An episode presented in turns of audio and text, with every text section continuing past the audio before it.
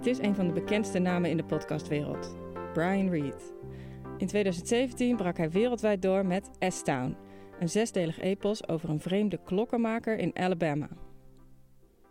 I only learned about all this because years ago, an antique clock restorer contacted me and asked me to help him solve a murder.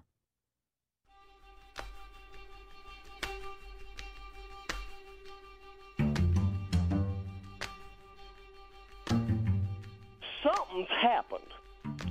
Something has absolutely happened in this town. There's just too much little crap for something not to have happened. And I'm about had enough of shit town and the things that goes on.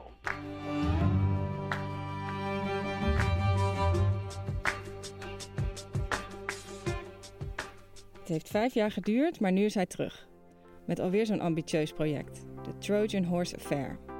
Hij is voor een weekendje ingevlogen voor het podcastfestival in Oostende. En ik mag hem interviewen in de lobby van zijn hotel. Ik vraag hem wat er na het succes van S-Town met hem gebeurd is.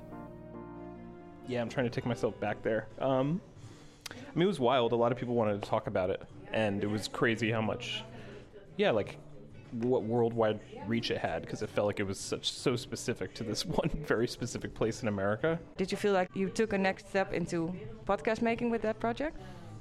Not necessarily, maybe. I guess, you know, we've been making um, narrative audio stories at This American Life for a couple decades, you know, in public radio in the US. And so it, you know, Serial and then S Town felt like a natural extension of that. You know, S Town started as a This American Life story, so it just it didn't feel like a deliberate attempt to like move into podcasting. It was literally a natural extension of the work I was doing every day. So it didn't feel like that much of a delineation. It definitely got me interested in what you could do with the format. So it certainly like you know felt creatively like a move forward and, and a challenge. Na S-Town vloog hij de hele wereld over om lezingen te geven. En overal kwamen mensen naar hem toe met verhalen waar hij echt in moest duiken.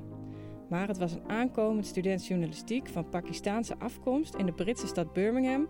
die hem een verhaal vertelde waar hij de komende jaren zoet mee zou zijn. Hamza came and pitched, didn't pitch, but told me this story he was working on. And uh, so my head was there already. I was already interested in places like Birmingham and like thinking about doing a story in a you know European city with a um, large migrant population. And his story was an actual story with an actual mystery that was actually in- something worth investigating. This is my first story as a journalist. I hadn't planned for it to be my last story, but it probably will be, given what's happened in the years I've been working on this. It's about a letter that surfaced in my city and had huge consequences for Britain. This letter launched four government investigations, changed our national policy, and ended careers. It's hurt some of the country's most vulnerable children. A letter that many people who've seen it agree is ridiculous. It's unsigned, undated. Didn't it look like a serious document, did it? just seemed comical. Like, what the hell is this? I remember looking at it for some time thinking, what on earth is this? The infamous letter. Was it written on parchment in blood? So you're presenting me with a document that turned our lives upside down. I first learned of the letter in 2014. I wasn't a journalist then. I was a doctor who'd quit medicine, living in Birmingham, England, making my breakfast at 1 pm, listening to the news, when I heard about the discovery of a secret communique between Muslim extremists. They were discussing a plot to infiltrate our city schools and run them on strict Islamic principles, potentially with the aim of radicalizing students. Someone had forwarded the letter anonymously to the local government, the Birmingham City Council, but it was missing the first and last page, so it was unknown exactly who wrote it or who they were sending it to. According to the intercepted pages, the plot had a code name Operation Trojan Horse. The most fun part of the podcast, I think, is the dynamics between you and Hamza. Yeah, how did that work? What kind of uh, team are you? We're just friends at this point, you know. But um, you know, at various points it was kind of like rookie, experienced guy, you know, brown Muslim guy and white dude from America. But we just got along well and enjoyed working together. Like we have similar work styles. I think we have similar senses of humor, um, similar drive in a lot of sense. When did you decide that that was also one of the hearts of the story, really, your relationship together? I mean, part of what made me interested in the story was that Hamza was doing it. Like, I wouldn't have done that story alone. It was his drive to f- investigate this question of who wrote the letter. It was the fact that it happened in his city to people that he felt an affinity with. Um, and I really liked the fact that it was his first story. I'm interested personally in when it comes to like documentary and audio journalism in putting yourself or if you're working with a reporter putting the reporter in a situation where you genuinely don't know what's going to happen. I felt that this was that kind of situation and part of what made it that kind of situation was the fact that it was hamza's first story. Anything could happen basically. Like i don't really know what's going to happen. I don't know what we're going to find. I don't know how it's going to go. That feels risky and exciting. Is this about to be the first radio interview you've ever done? Yeah. I need to be schooled beforehand, mate. what do you mean like how so Well, I mean, if this was me flying solo, I'd be like, well, whatever, I'll just do it my style, you know. But this is, this is, you know. and what is your style do you have a style I don't know. I, I feel like I'm a lot. how many of these have you done None. but I have an idea in my head of what my style could be. I think you're a lot more sensitive than I am. Put it that way. Do you know what I mean? Like you're. i'm the more sensitive Yeah, one So don't you think so? Maar het onderzoek gaat moeilijk. Heel moeilijk. Overal lopen ze tegen dichte deuren op en krijgen ze nee te horen. it was shocking to me how difficult it was to get information and get people to um, open up. It was surprising, actually. It's not fun. It's not like a fun way to spend your day, like tra- like chasing people around and like forcing them to talk to you. That's not like an enjoyable experience to me generally, especially over and over again.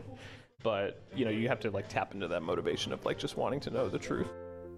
Al die bureaucratische romslomp is niet altijd makkelijk te volgen. Maar wie de moeite neemt om alle acht afleveringen van de Trojan Horse Affair te luisteren, komt een paar mooie grotere thema's tegen die echt uitgediept worden.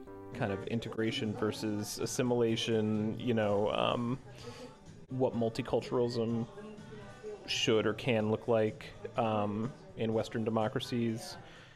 But really, it's about like how misinformation spreads and how pernicious it can be if not mitigated or addressed very quickly, and how inaction in the face of misinformation is so um, damaging and how we all have a responsibility to call out misinformation, not just let it, especially journalists, but you know, government officials too. And then there's, you know, we try to question our own viewpoints and standpoints as reporters. I've always known that reporting this story is a much different experience for Hamza than it is for me. Ever since the beginning, when we burst out of Council House after our first interview with Albert Bore, What the fuck was concerning? Tell me what's concerning, mate. this became the subject of an ongoing discussion between the two of us about how you're supposed to do this work. We go through this step by step, kind of side by side, but you are just like unflappable. Hamza perpetually bewildered as to how I was able to take the things we were encountering and learning in stride the way I do. I'm not gonna lie to you. I, I do think about you sometimes, and I do wonder how you're wired. Really? Sometimes I wake up and I think uh, I should be like that, and that's how I need to be in order for me to do well in this field. And me, constantly struggling to explain me and my motivation. What are you doing here in Birmingham? I don't know. Uh, are you looking a, a different way at journalism now after this project? Oh, definitely, yeah. As I say in the show, like when I first started this story, I would often say, like, I don't worry about the impacts of a story. It's not that I don't want them to have an impact, or I, I didn't want them to have an impact, but that wasn't like where my head was because I found it unlikely that there would be like direct impacts from a story, and so I kind of just focused on the actual craft of the story and the story itself, because otherwise I'd feel disappointed. But I now um, believe that that's a cop out. How are our stories going to change things if we don't even want them to? So um, I definitely feel much more of a hunger to kind of like find stories that are actually going to change something, or at least strive for that. You know, and if you're disappointed, that's fine. Keep striving for it. What kind of impact did you hope uh, that the Trojan Horse Affair would make, will make? Um, I hoped that there'd be some kind. I think there should be an official investigation into who wrote the letter, at minimum. I think um, that Britain deserves that. This was a massive forgery that was perpetrated on the entire country. Um, that has, you know, been used to justify sweeping changes to education and counterterror laws that are still in effect today that disproportionately affect British minorities. Um, there should be an official inquiry into who wrote the letter. Absolutely sick of this. Like, we've just always been nice. We've always been nice. Because what if the dominant perspective in a story is one that's enmeshed with a racism against you? With At him, some point I we understand. gotta- I understand. I am with you, but also remember we're in a long game. I'm not listening, man. I'm not listening. I have never let myself just be shat on the way I have for a year and a half. Never. Never. If I can sit there and take it because I'm a journalist, fuck that. Fuck this title. Seriously, I'll throw this title in the fucking river if it means I can just be myself. I was just wondering how Hamza's doing now and where, where he is. He's uh, in New York, but uh, yeah, what's he doing? He's like pacing around, kind of mulling over the response to Trojan Horse and like um, what we could have done differently to make it matter more. Like, kind of like thinking through, like he's like, kind of doing a postmortem. You abandon these things. you have to abandon them Yeah. at some point, you know, to the world and see what the world does with it. Deze podcast werd gemaakt door Elja Looijenstein van de VPRO-gids. Het hele interview met Brian Reed kun je lezen op vprogids.nl slash Brian Reed. Wil je wekelijks podcasttips in je mailbox? Schrijf je dan in voor mijn nieuwsbrief op vprogids.nl slash podcastnieuwsbrief.